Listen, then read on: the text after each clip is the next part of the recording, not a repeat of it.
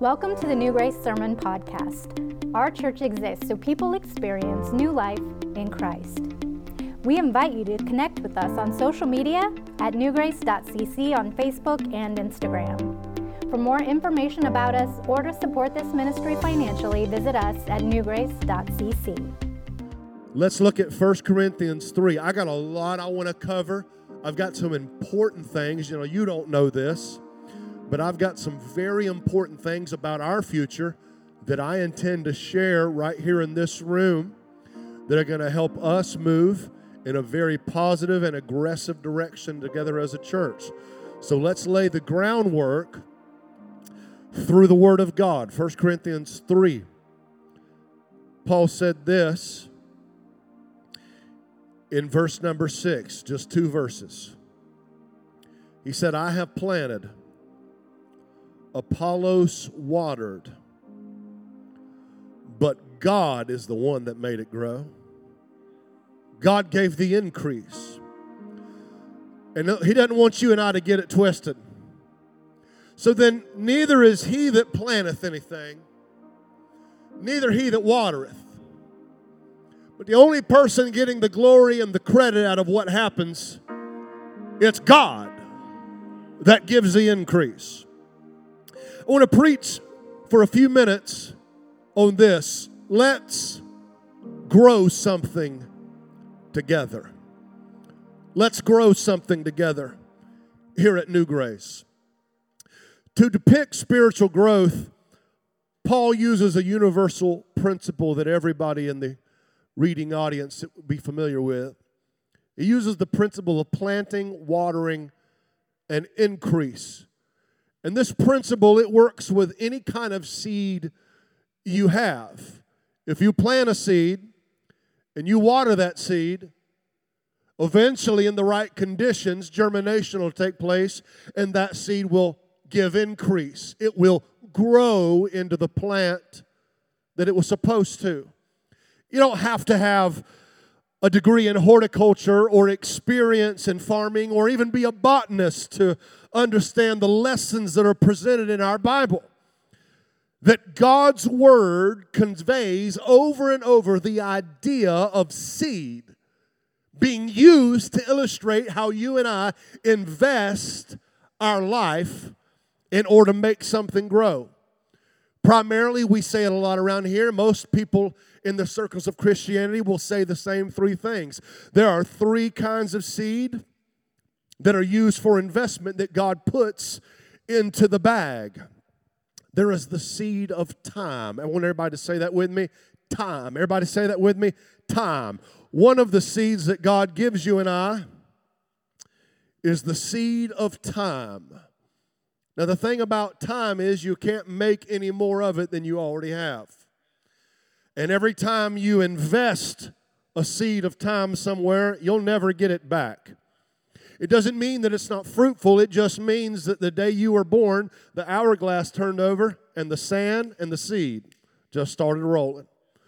For some of us, it'll be 20 years. For some of us, it'll be 80 years.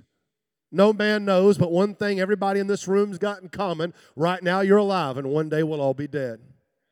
We have that in common. And life, even if it's 100 years, James said it's but a vapor. It's here one day, you open your eyes, and it's gone the next day. It's that quick. And that's a seed God gave you. Everybody's got some. Not everybody has the same amount, but you've got time that you get to invest. The second thing is talent. I want you to say that word with me talent. There's another seed that God puts in your bag called talent. And there's probably a lot of words we could use to say that. Maybe talent isn't the fairest word we could attribute to such a thing, but your talent, so to speak, is what you got to work with. It's a combination of your personality, your experience, your ability, your gifts, the tools, the resources that you have, and it's your talent. And the reality is this we live, we die, and then we stand in front of God, and He looks at the seed of our talent and says, What'd you do with it? I equipped you, I hardwired you, I gave you a specific genetic code I let you be exposed to several things and I let you be educated in certain systems. And I gave you all of this so that you could use the seed of talent And the question is, is did you use it for me? There's another seed. And we, we'll talk all day about time and we'll talk all day about talent, but there's another one called treasure. I want you to say that word with me treasure. Treasure is probably not a word you and I use unless we're absolutely fanatical about Pirates of the Caribbean and we think we got a whole lot of it. But money is something that God looks at as seed in the bag.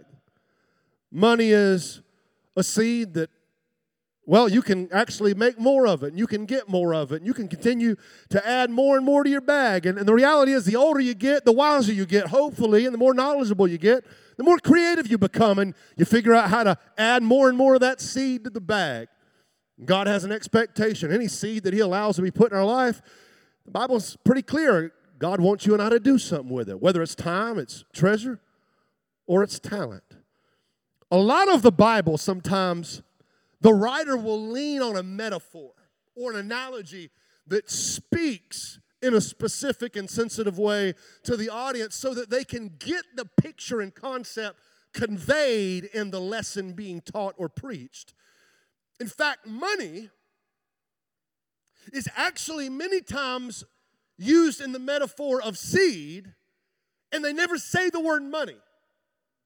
If you have an old King James English speaking Bible, it's not going to say money. Even your modern translators may still honor the metaphor and honor the, the analogy of, of seed and may not actually call it currency or may not call it a dollar. They may not call it coin. They may not call it paper. They, they may just call it treasure. They may call it seed.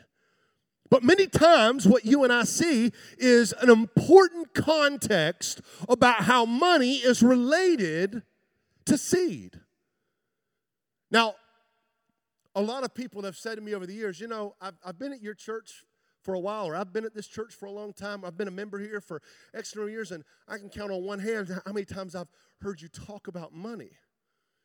And I, I don't believe you've got to get up and, and, and try to per, persuade or convince or, or manipulate people into giving. My, my, my thing is this it's between you and God at the end of the day. And money, money is not a hand thing, it's a heart thing. It, it really is. And, and I have found out if people just get their heart right and love Jesus, the hand will catch up with the heart.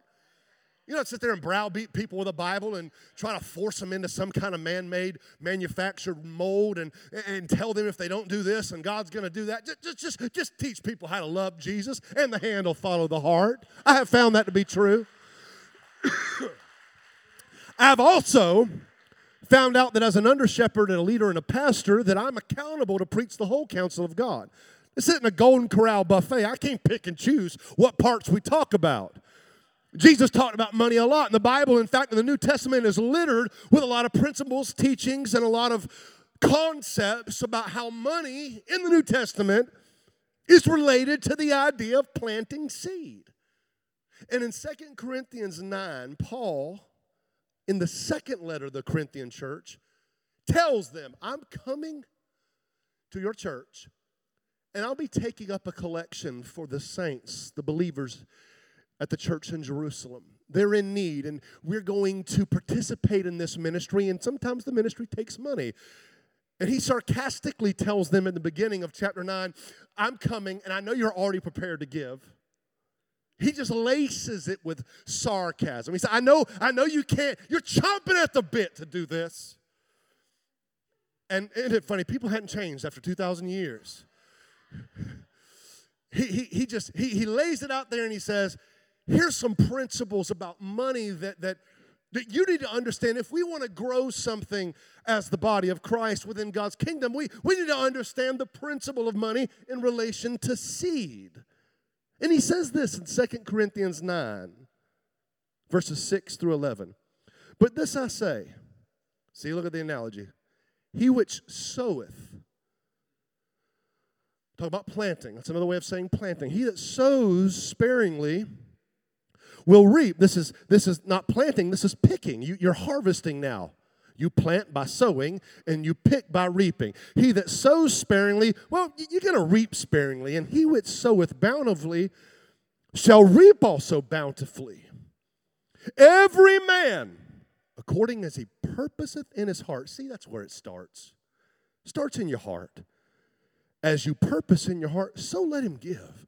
Not grudgingly or of necessity. Not that it's my duty. I got to. It's a law. No, not duty, desire. Not got to, get to. Not law, but love. You see, you see, you see the contrast there. He said, God loves a cheerful giver. Then he goes on to expound. He says, God's able to make all kind of grace abound toward you, that ye always having all sufficiency in all. God's always gonna make sure you got enough of what you need. He's saying God's gonna take care of you. He says, You'll abound to every good work, as it is written. He hath dispersed abroad. He hath given to the poor. His righteousness remaineth forever. Y'all stay with me. I promise you I'm going somewhere. Now, he, talking about God right here, he that ministereth seed to the sower, both minister bread for your food and multiply your seed sown and will increase the fruits of your righteousness, being enriched in everything to all bountifulness, which causeth through us thanksgiving to God. Very quickly, I want you and I to learn how to look at money through the lens of this scripture and see our financial investment as a seed that we're planting. Here's what I want you to do I want you to start looking at your money and my money not as the world teaches us, not, not as Wall Street teaches us, and not as a financial institution teaches, and not, not even as grandpa or daddy may have taught us, can we for a second open ourselves up to the authority of God's word? If Jesus said it and Paul reinforced it, I would have to agree that they are the authority on these matters and not the opinion of the world. Can we look for a second as our financial investments that we make in this life, as they were supposed to be perceived as seed. Number one, I only have two points, rest assured. One, don't underestimate the size of a seed.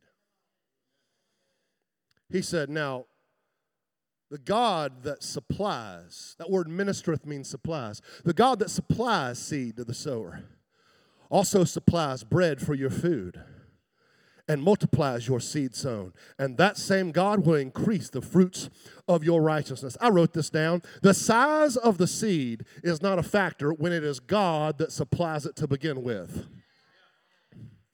Can I say this very quickly? God is the great supplier. He is the supplier of all of my need. He is the supplier of all of my provision. And whatever I have to give was first given to me by God. When I came into this world, I came into it butt naked. And when I leave, I'm going to leave butt naked. Now, you can put me six foot under in a pine board box and throw a three piece suit on me, but the truth is, whatever I have in my hand, it is not going with me.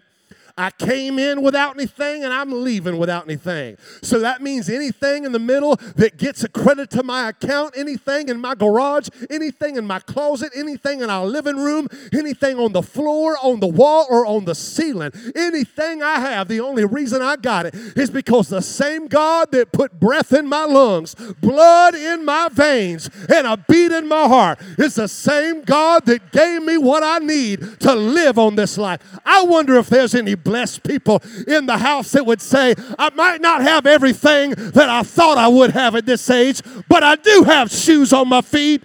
I do have clothes on my back. I do have gas in the tank, even though it's $10 a drop. I got here and I'm going to get home. Can somebody help me give God a praise if you know God is? He is a supplier. And he says, I give you the seed, whether that be time, talent, or treasure. You got it because I gave it to you. God ensures we have seed to give and bread to eat. Therefore, the size of the seed is not a factor when God supplies it. But secondly, the size of the seed is not a factor when God multiplies it. Did you see what the verse said? The same God that gives you seed is the same God that multiplies the seed you give. Woo! Woo! I feel like a TBN preacher right here. Talking about money. Ain't nobody walked out yet. God said, I not only supply it, but I multiply it.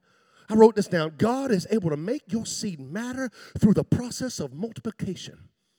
Because God, in His foreknowledge, sovereignty, and wisdom, created seed. Watch this, ladies and gentlemen. He created seed with the built in cycle to multiply. You take a seed, you plant that one seed, and then years later you get a tree. And after that tree is increased and grown, then you get fruit. When the fruit falls from the tree, the fruit bears and yields seed. And the process starts over and the cycle repeats itself. A seed produces a tree, a tree produces fruit, and the fruit produces seed, and the process starts all the way over again. I wrote this down. God provides you with something small, but even though it's small, it can still produce big results. One minute with your kid can make more difference in the evening than eight hours with the school system.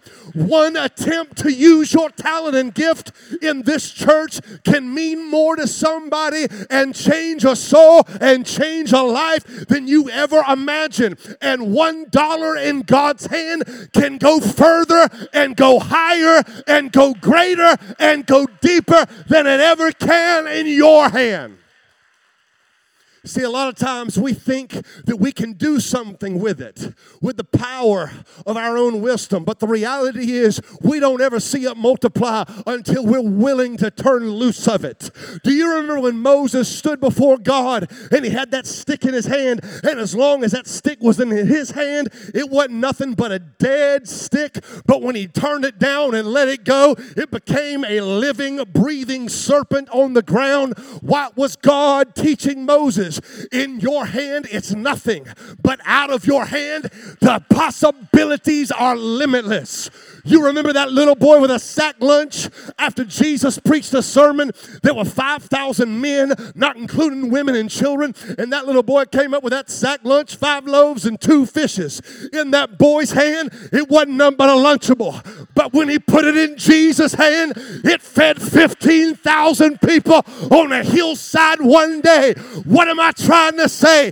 In your hand, it's limited, but in God's hand, there is no limit limit to what God can do. You gotta learn to put it in His hand. I need a witness at 3:30. Woo! Size of the seed is not a factor if God can multiply it. I wrote this down. One sunflower seed which is what this is. One sunflower seed produces one sunflower. I ain't talking about these little dainty things you see next to the exit ramp laid over in the wind. I YouTubed how to harvest a sunflower. This big old frisbee looking thing was bigger than this kid's head. One sunflower seed produces one sunflower. One sunflower produces between a thousand and two thousand sunflower seeds. You see the cycle? God said, I'll take one seed to produce one sunflower, and that one sunflower will produce a thousand to two thousand. I wrote this down. Don't ever underestimate a dollar in God's hand. There is no seed too small when it is given to God for Him to multiply it and use it. So, therefore, before I move on, let me say this rebuke the lie that your seed doesn't matter. It doesn't matter. It doesn't matter if I give any of my time. It doesn't matter if I use my talent. It doesn't matter if I invest my money, it doesn't matter. Are you sure it doesn't matter? You're making that call based on the size of the investment. When you have a God that supplies it and is able to multiply it. my 30, if, if, if you make 300 bucks a week, your tithe will be 30 bucks. If I was a devil, I would make you think your $30 doesn't matter. Before COVID happened, and before we got evicted from our property, before our vans went to crap, becoming cargo and carry vans, we used to drive to the Potter's House in Jefferson, Georgia, and pick up a van load of those gentlemen and bring them to our church every single Sunday morning. And do you know that those guys acclimated and assimilated so well into our church body that many of them became volunteers and small group leaders and worship leaders and preachers? Do, do you know? Do you know that our outreach coordinator, Michael McCrone, who will be here at 5:30, who leads worship and preaches at I Serve every month and will be preaching here in our services in May. Do you know that I preached at the Potter's house one Sunday and then he jumped on the van and followed me back to our church? Do you know how much it cost back then to fill up that van? 30 bucks. And there would be someone, I'm sure, in the room at that time, had I surveyed the audience, that would have said, My 30 bucks doesn't matter. Well, it mattered to him and it mattered to every other guy that stepped off the van and found new life in Jesus. It mattered to those guys who left that program and graduated and found a church that they could call home. It matters. You say, it don't matter to anybody. Don't you dare put God in a box and say that your little seed can't make a difference because it matters to somebody, somewhere, someday, and you got to learn how to turn loose of what God gave you. Somebody help me clap your hands and give him praise. I'm sorry. I'm, I'm sorry. I'm sorry. I'm just a little passionate. I'm passionate about believers understanding what this Bible teaches and rebuking the lie of a deceiving enemy telling you that what you have to offer by time with your kids or a talent by way of volunteering or a treasure that you can invest in his kingdom through your church that lie that that doesn't matter. That's a lie. Don't, under, don't underestimate the size of a seed. Secondly don't ignore the sowing of seed. Verse 10 Everybody all right? Now he that ministereth seed to the sower, both minister bread for your food and multiply your seed sown. Look at this. He multiplies your seed sown, which means the seed has to be sown. The cleanup crew is getting real nervous. The seed has to be planted. The seed has to, you got to let go. No sow, no grow. No sow, no grow. Seed can't do anything when it's in the bag. Seed doesn't do what seed's supposed to do if it stays in the bag. I, I wrote this down. God only multiplies seed that is sown.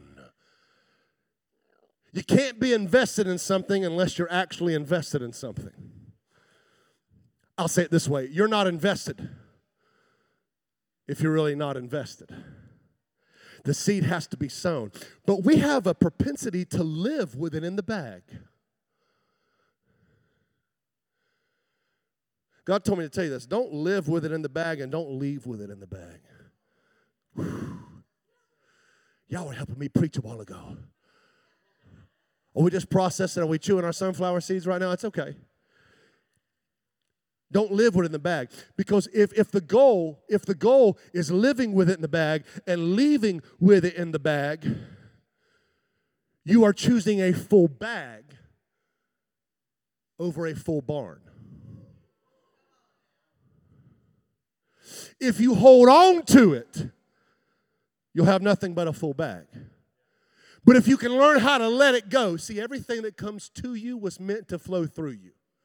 You are not a reservoir.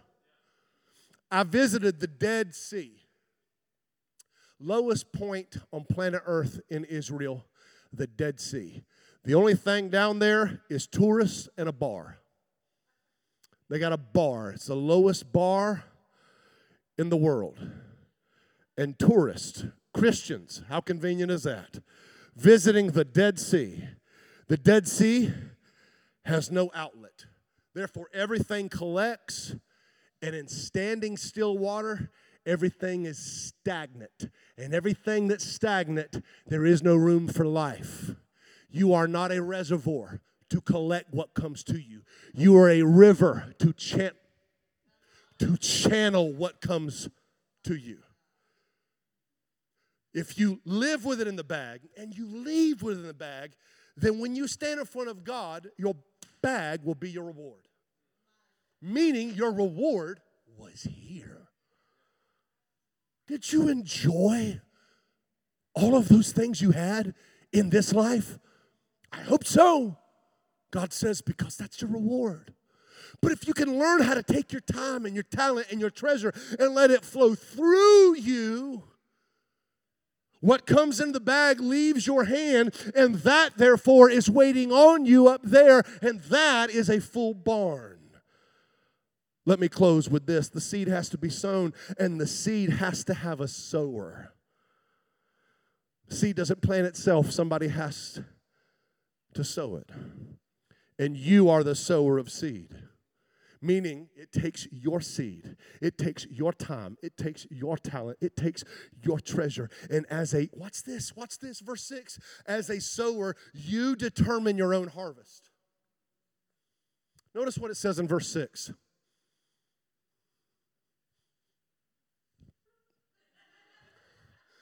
I got it right here.